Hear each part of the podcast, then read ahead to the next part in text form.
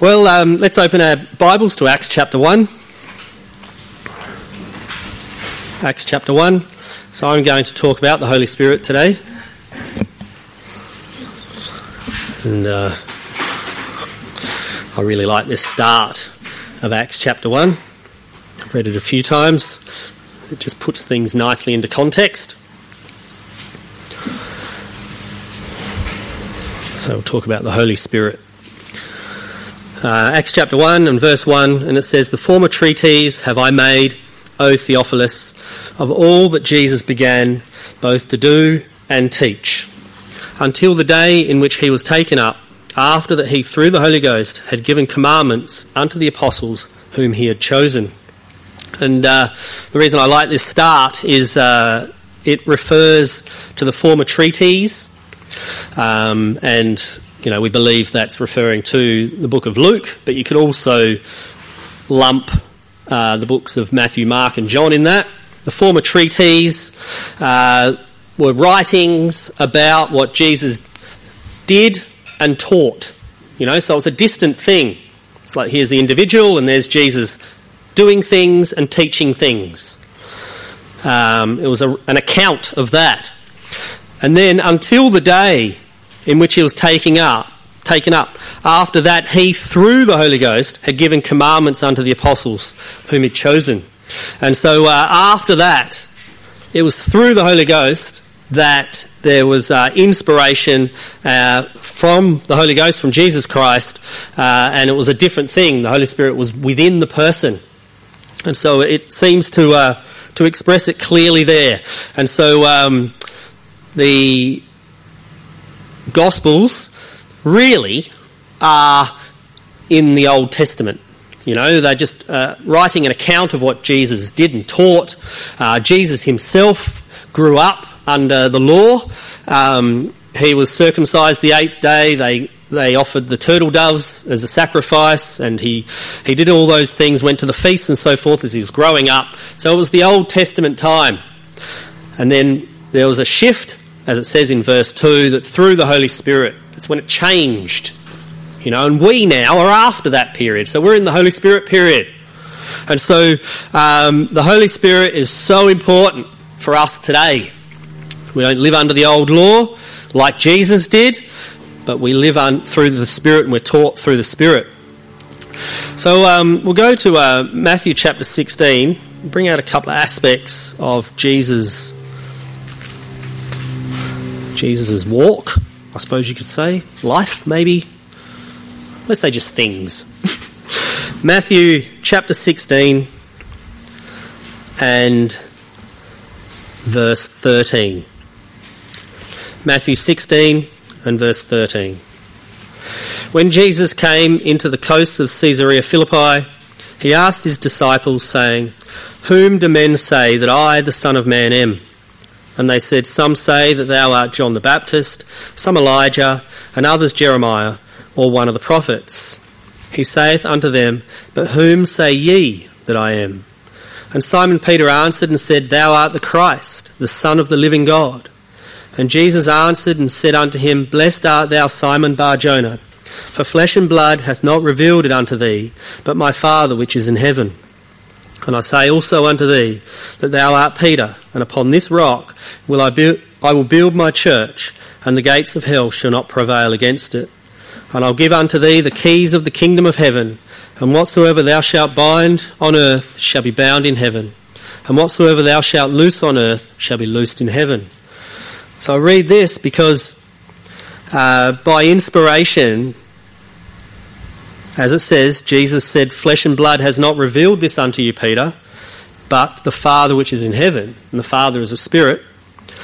And Simon Peter proclaimed that he's the Christ, okay? The Son of the living God. Now, the Christ is spiritual. It's the anointed with the Spirit. It's Christ. It wasn't just his surname, it was what he was. He was anointed with this Spirit.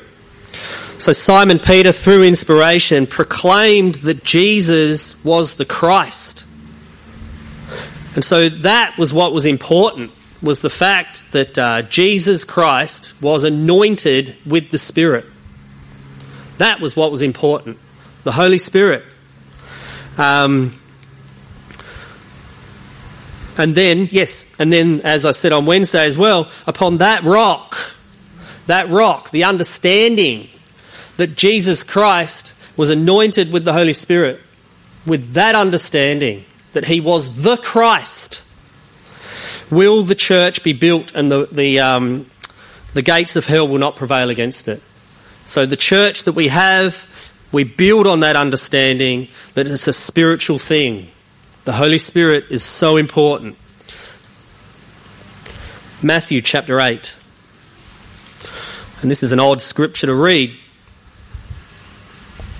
But the only reason I'm reading this scripture is it's the first mention in the Bible of Jesus referring to himself as the Son of Man. Okay? So uh, we'll read it. Matthew chapter 8 and verse 18. Now, when Jesus saw great multitudes about him, he gave commandment to depart unto the other side. And a certain scribe came and said unto him, Master, I'll follow thee whithersoever thou goest. And Jesus saith unto him, The foxes have holes, and the birds of the air have nests, but the Son of Man hath not where to lay his head. Okay, so he refers to himself as the Son of Man. He does not refer to himself as the Christ or the Son of the living God. He refers to himself as the Son of Man. Now, I have been, as I said to Ali um, last night, it's a little tedious, but I've been going through the last few chapters of Ezekiel. it's a little tedious. This long, that high. it, go and read uh, from, I think it's chapter 42 or 41 on. But in there, it refers to Ezekiel as the Son of Man. Okay? Son of Man, do this. I've shown this to you, Son of Man. Those same words Jesus refers to himself. We're all the Son of Man. We're all children of people. So Jesus diminishes himself here as just a human being. He does not refer to himself as the Christ. And I believe that's important. Okay? I believe it's very important. So go to uh, Luke chapter 23. And we know as you read through the Gospels, he often referred to himself as the Son of Man. Luke chapter 23.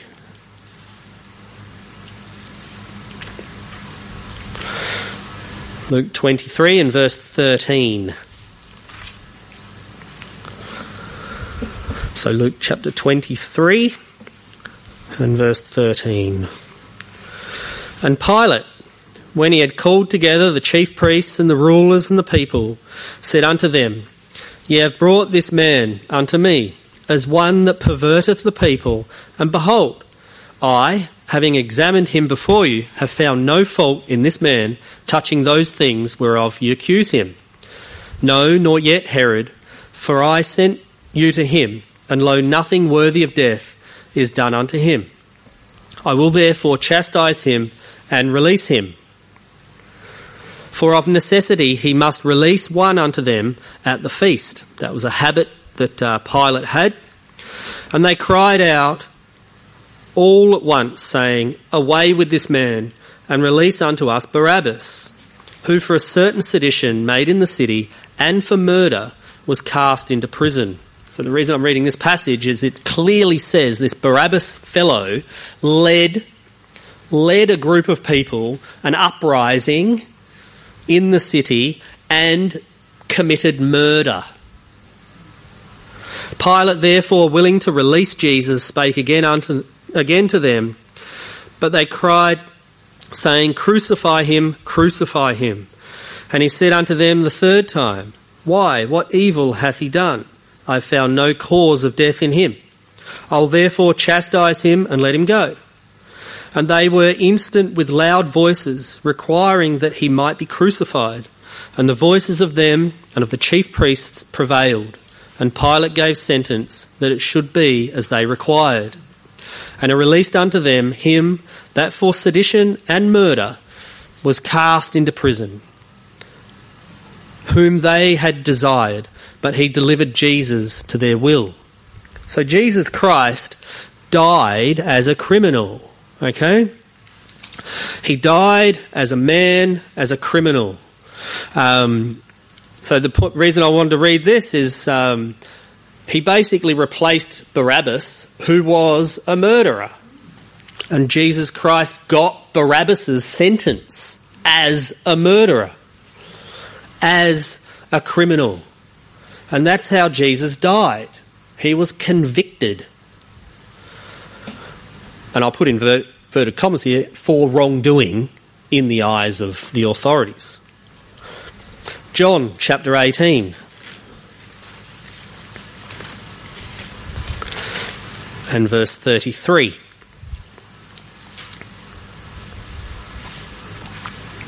John chapter 18 and verse 33.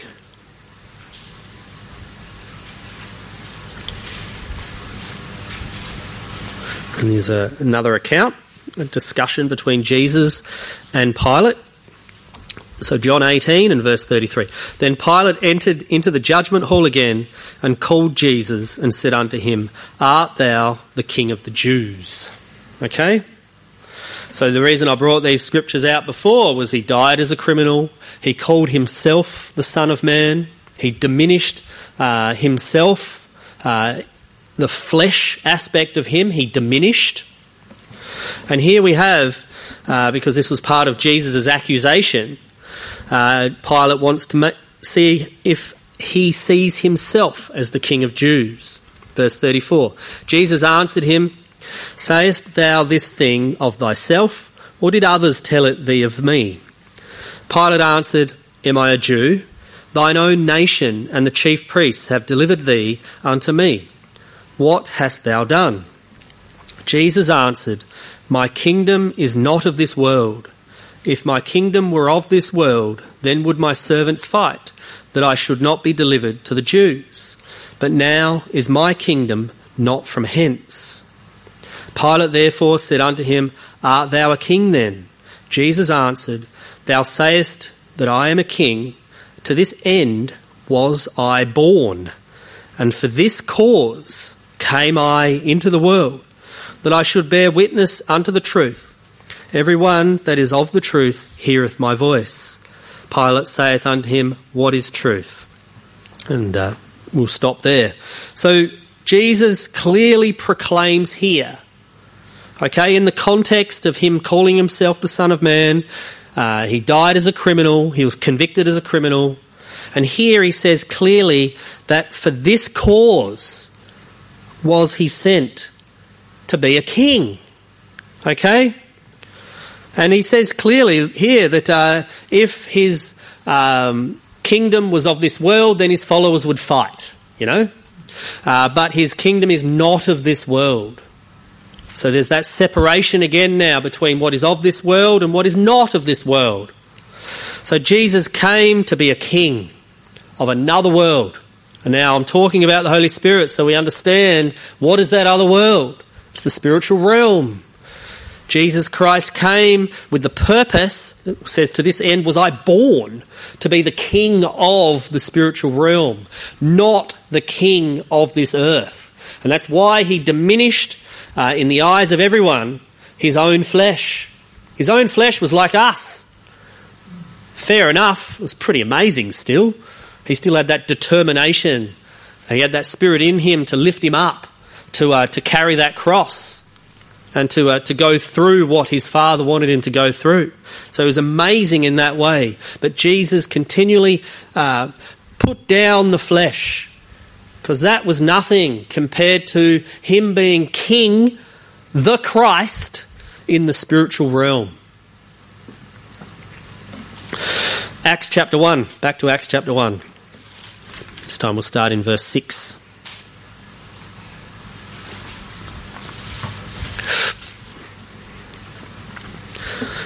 And um, and I, I, think it's just so good that uh, no matter how hard we've tried, we still don't really know when Jesus was born. We still don't uh, really know where he was born exactly. There's mystery because it doesn't matter. That's what God's. We don't even really know where he died or was um, laid to rest. there's confusion there because it doesn't matter. Uh, Jesus doesn't want us to focus on that. There's no uh, contemporary paintings of him either. We don't really know what he looked like. We, because um, Jesus wants us to concentrate on what's more important, i.e., him being the Christ, the King in the spiritual sense. So here we are back at Acts chapter 1. And we'll start in verse 6. When they therefore were come together, they asked of him, saying, Lord, wilt thou at this time restore again the kingdom to Israel? So here it is, before the Holy Spirit was poured out, his disciples, apostles as well, were wondering if, okay, now we're ready to fight for you, Jesus, to restore this kingdom. And how does Jesus respond? And he said unto them, It is not for you to know the times or the seasons which the Father hath put in his own power. But ye shall receive power after the Holy Ghost is come upon you, and ye shall be witnesses unto me both in Jerusalem and in all Judea and in Samaria and unto the uttermost parts of the earth. And when he had spoken these things, while they beheld, he was taken up, and a cloud received him out of their sight. So he entered into uh, the spiritual place with his Father. As it says, he sat on the right hand of God as a spirit, not as flesh and blood, because his kingdom doesn't belong here. And then we'll go to um, chapter 2.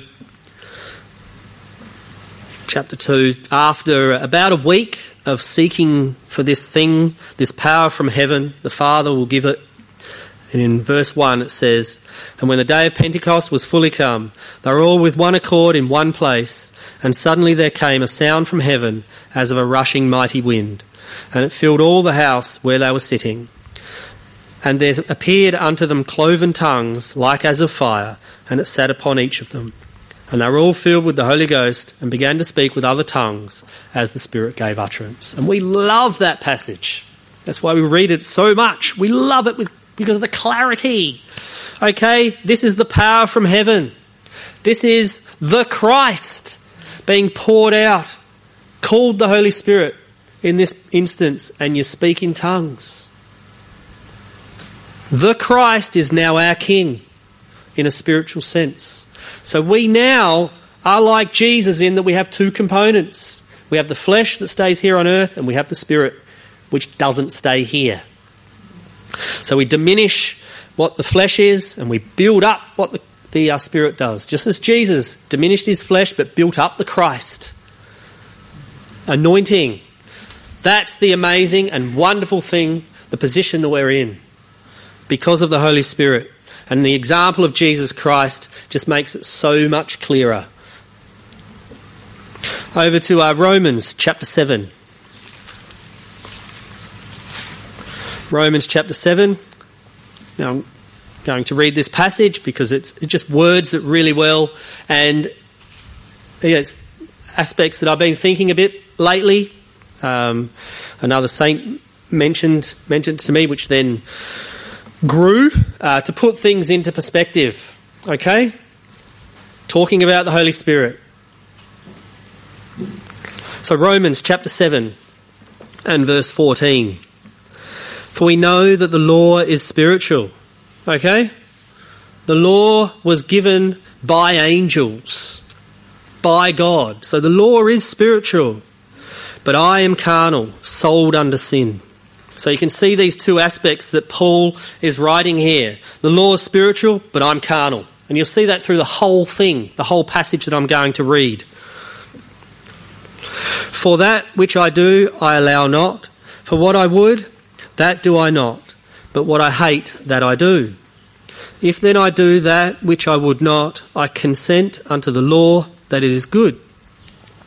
Now then, it is no more I that do it, but sin that dwelleth in me. So there's this separation going on. It's not me that does it, but sin that dwells in me. For I know that in me, that is, in my flesh, dwelleth no good thing.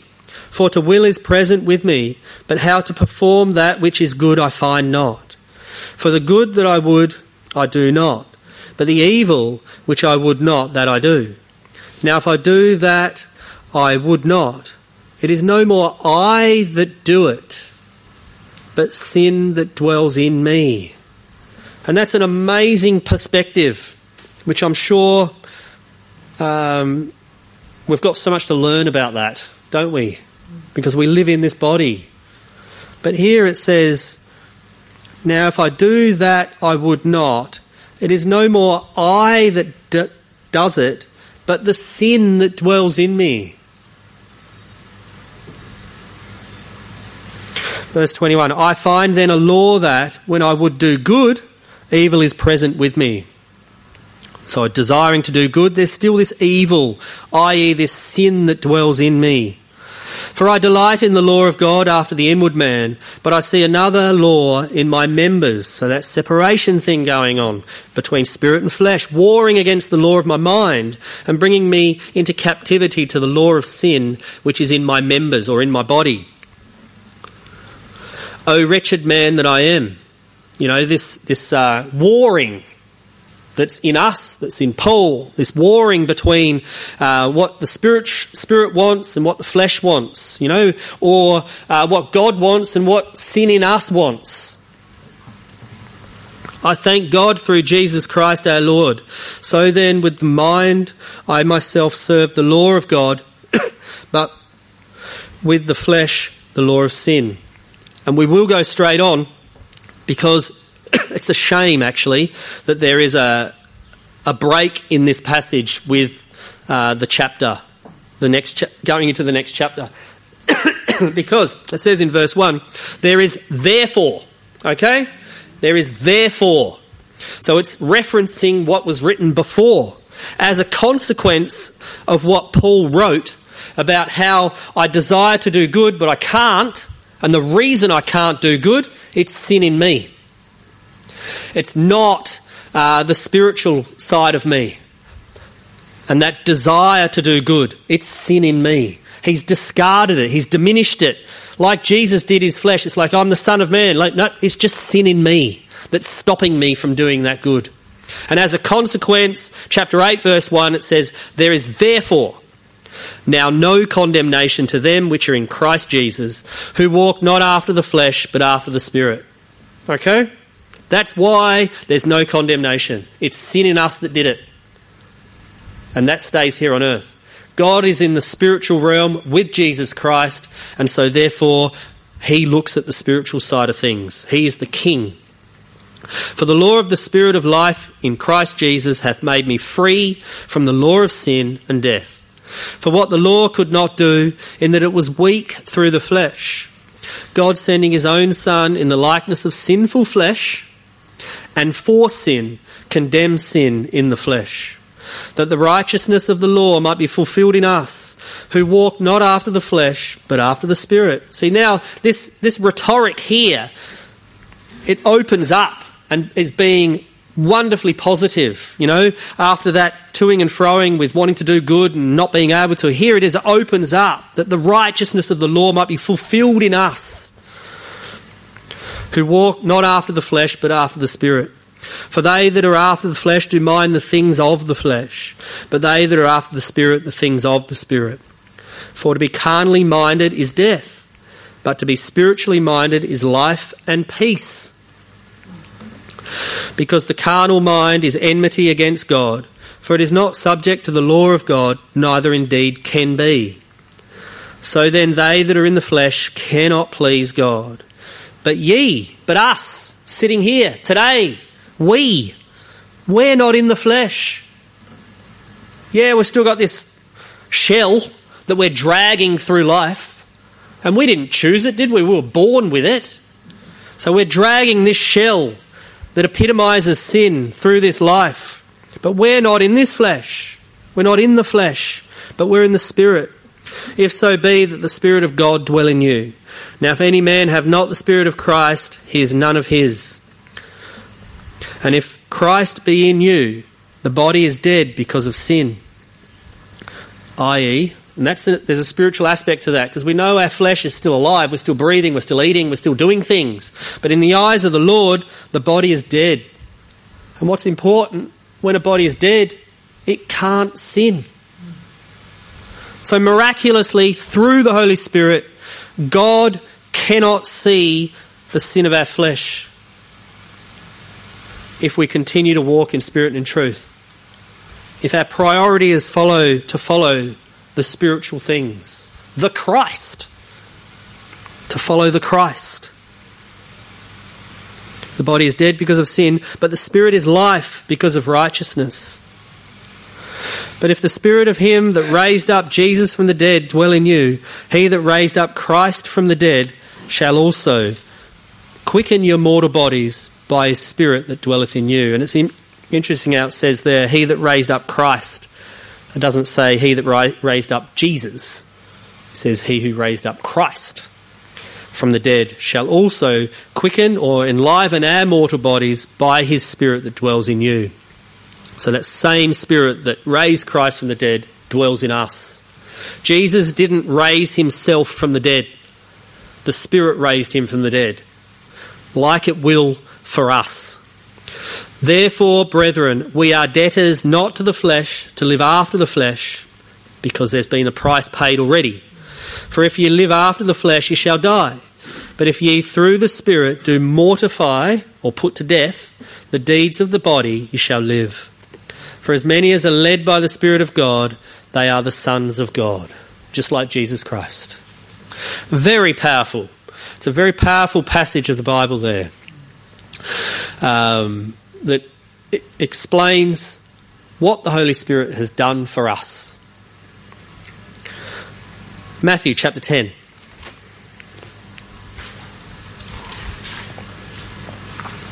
Matthew chapter 10, and just one verse, 28.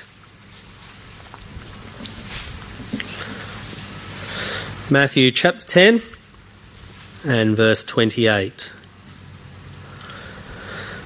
And fear not them which kill the body, but are not able to kill the soul but rather fear him which is able to destroy both soul and body in hell. Now that makes sense when we uh, think about the, the difference between the spiritual and the carnal. And here's Jesus encouraging his followers fear not them which kill the body, but they, have, they cannot touch the soul. Okay? Um, and in the modern context, you know, we might not lead an extravagant life like so many others do that uh, sow to the flesh and, and reap uh, things, but our soul is preserved. Our soul is preserved uh, if we keep following the Lord.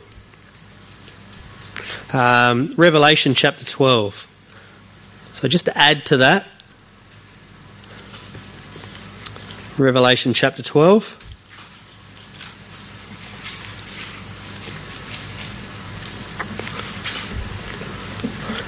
So, this verse and also the next little passage will build on that concept. Revelation chapter 12 and verse 9. So, Revelation 12, verse 9. And the great dragon was cast out, that old serpent called the devil and Satan, which deceiveth the whole world. He was cast out into the earth, and his angels were cast out with him. We'll just stop there. The reason I picked this, and also the, the passage next, it refers to here clearly the devil, Satan, the old serpent, the great dragon, which deceives the whole world. Okay? Deception. Deception is not a good thing. You know, deception uh, leads to um, um, disorder, leads to disorder. Um, uh, because the Lord wants unity, wants us all to be together, wants us all to, uh, to be following Him, rejoicing in Him. He wants us to have peace. You know, uh, that's over and over and over again. It's written in the scriptures that He's called us to peace. And uh, Pastor Kevin talked about that at camp as well. Um, so, this Satan deceives the whole world right? So, of course, I'm trying to build a picture here, and I'm hoping you're coming along with me with this. Um, this deception, this sin, this flesh. Uh, 1 Corinthians chapter 10. 1 Corinthians chapter 10.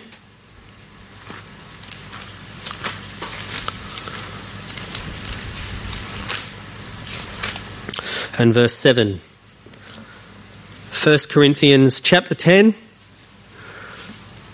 verse 7. Neither be idolaters, as were some of them. As it is written, the people sat down to eat and drink and rose up to play. Neither let us commit fornication, as some of them committed, and fell in one day three and twenty thousand. Neither let us tempt Christ, as some of them also tempted, and were destroyed of serpents. Neither murmur ye, as some of them also murmured, and were destroyed of the destroyer. Now all these things happened unto them for examples, and they are written for our admonition, upon whom the ends of the world are come. Okay, so this passage here is the only one I could find in the Bible where it clearly says in verse 10, were destroyed of the destroyer. Okay? They were destroyed of the destroyer. And it refers to the murmurers, but it could also be those that tempted tempted God, tempted Christ, committed fornication, those that uh, were idolaters. You know, um, the destroyer destroyed these things, destroy, break things down. That's the opposite to what the Spirit does. Okay? And so, based on what we've been reading, the Spirit is life, and that eternal, the carnal, the flesh, the sin, that destroys, deceives. And we've got that in us. Okay? And that's why Paul says, Oh, wretched man that I am. you know, I, am living this life with this kind of weird balancing act, I, I guess. Um, I don't think that's the right word in this instance, but we've got this, this destroyer to break things down, to take away peace. You know, God wants to build up. We've got the, the things that destroy, that bring down. And it lists these things. Like I said, I'll list them again idolatry, fornication, tempting, tempting God, tempting Christ, murmuring. They destroy, they don't build up. Those things are things of the flesh, they are sin. That's the sin in people. The Spirit binds and, uh, and is righteousness in life and ever, evermore. That's the Holy Spirit. The Holy Spirit is so powerful if we let it be powerful. Okay?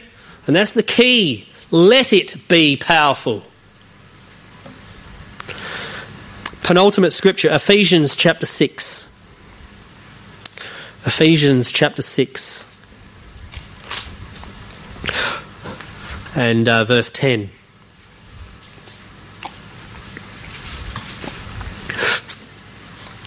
Ephesians chapter 6 and verse 10. Finally, my brethren, be strong in the Lord and in the power of his might. Put on the whole armour of God, that you may be able to stand against the wiles of the devil, or the flesh, or the sin in us, the carnal body it's the same thing. For we wrestle not against flesh and blood, but against principalities, against powers, against rulers of the darkness of this world, against spiritual wickedness in high places. Right? So this provides a bit more clarity. You know, I'm referring to the flesh, the carnal body, but the aspects of that are actually spiritual. Okay? The sin is spiritual the impacts of this world on us is spiritual. So the only way we can push against that effectively is if we've got the Holy Spirit in us. Verse 13 Wherefore take unto you the whole armour of God, that you may be able to withstand in the evil day, and having done all, to stand. Stand therefore, having your loins girt about with truth, and having on the breastplate of righteousness and your feet shod with the preparation of the gospel of peace. Above all, taking the shield of faith, wherewith you shall be able to quench all the fiery darts of the wicked, and take the helmet of salvation and the sword of the Spirit, excuse me, which is the word of God. Praying always with all prayer and supplication in the Spirit, and watching thereunto with all perseverance and supplication for all saints, and for me that utterance may be given unto me, that I may open my mouth boldly to make known the mystery of the gospel, for which I am an ambassador in bonds, that therein I may speak boldly, as I ought to speak, as we ought to speak. So, this armour of God, great little uh, snippets of uh, advice there. Um, and I like all, in the middle of that, it says, above all, taking the shield of faith. Above all, take the faith. Faith is important. Latch hold of that, praying always. And then I, the reason I finished in verse 20 is that we are ambassadors in bonds. You know, we're trapped in a way in this carnal body. Yes, we're being set free, you know, through the Holy Spirit, which is what matters, but we're here on earth. And uh, we look forward to, um, to be with our Father forever, to be home. And that also puts things into perspective. We don't belong here. We are ambassadors in a foreign land. We don't speak the language here. You know, we're different. Just as Paul says here, I'm an ambassador. I'm looking forward to going home. And where is home? Home is in heaven, which is a spiritual place.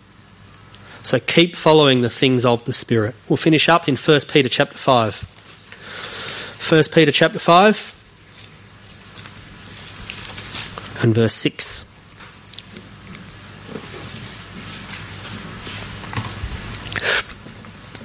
First Peter chapter 5 and verse 6. There are a few scriptures today that we read out on Wednesday.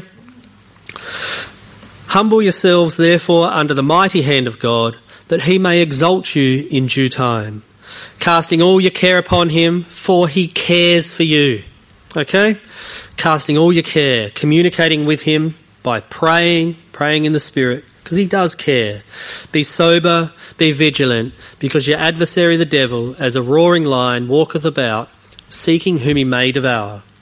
Whom resist steadfast in the faith, knowing that the same afflictions are accomplished in your brethren that are in the world. But the God of all grace, who hath called us unto eternal glory by Christ Jesus, after that ye have suffered a while, make you perfect, establish, strengthen, settle you. To him be glory and dominion for an ever and ever. Amen.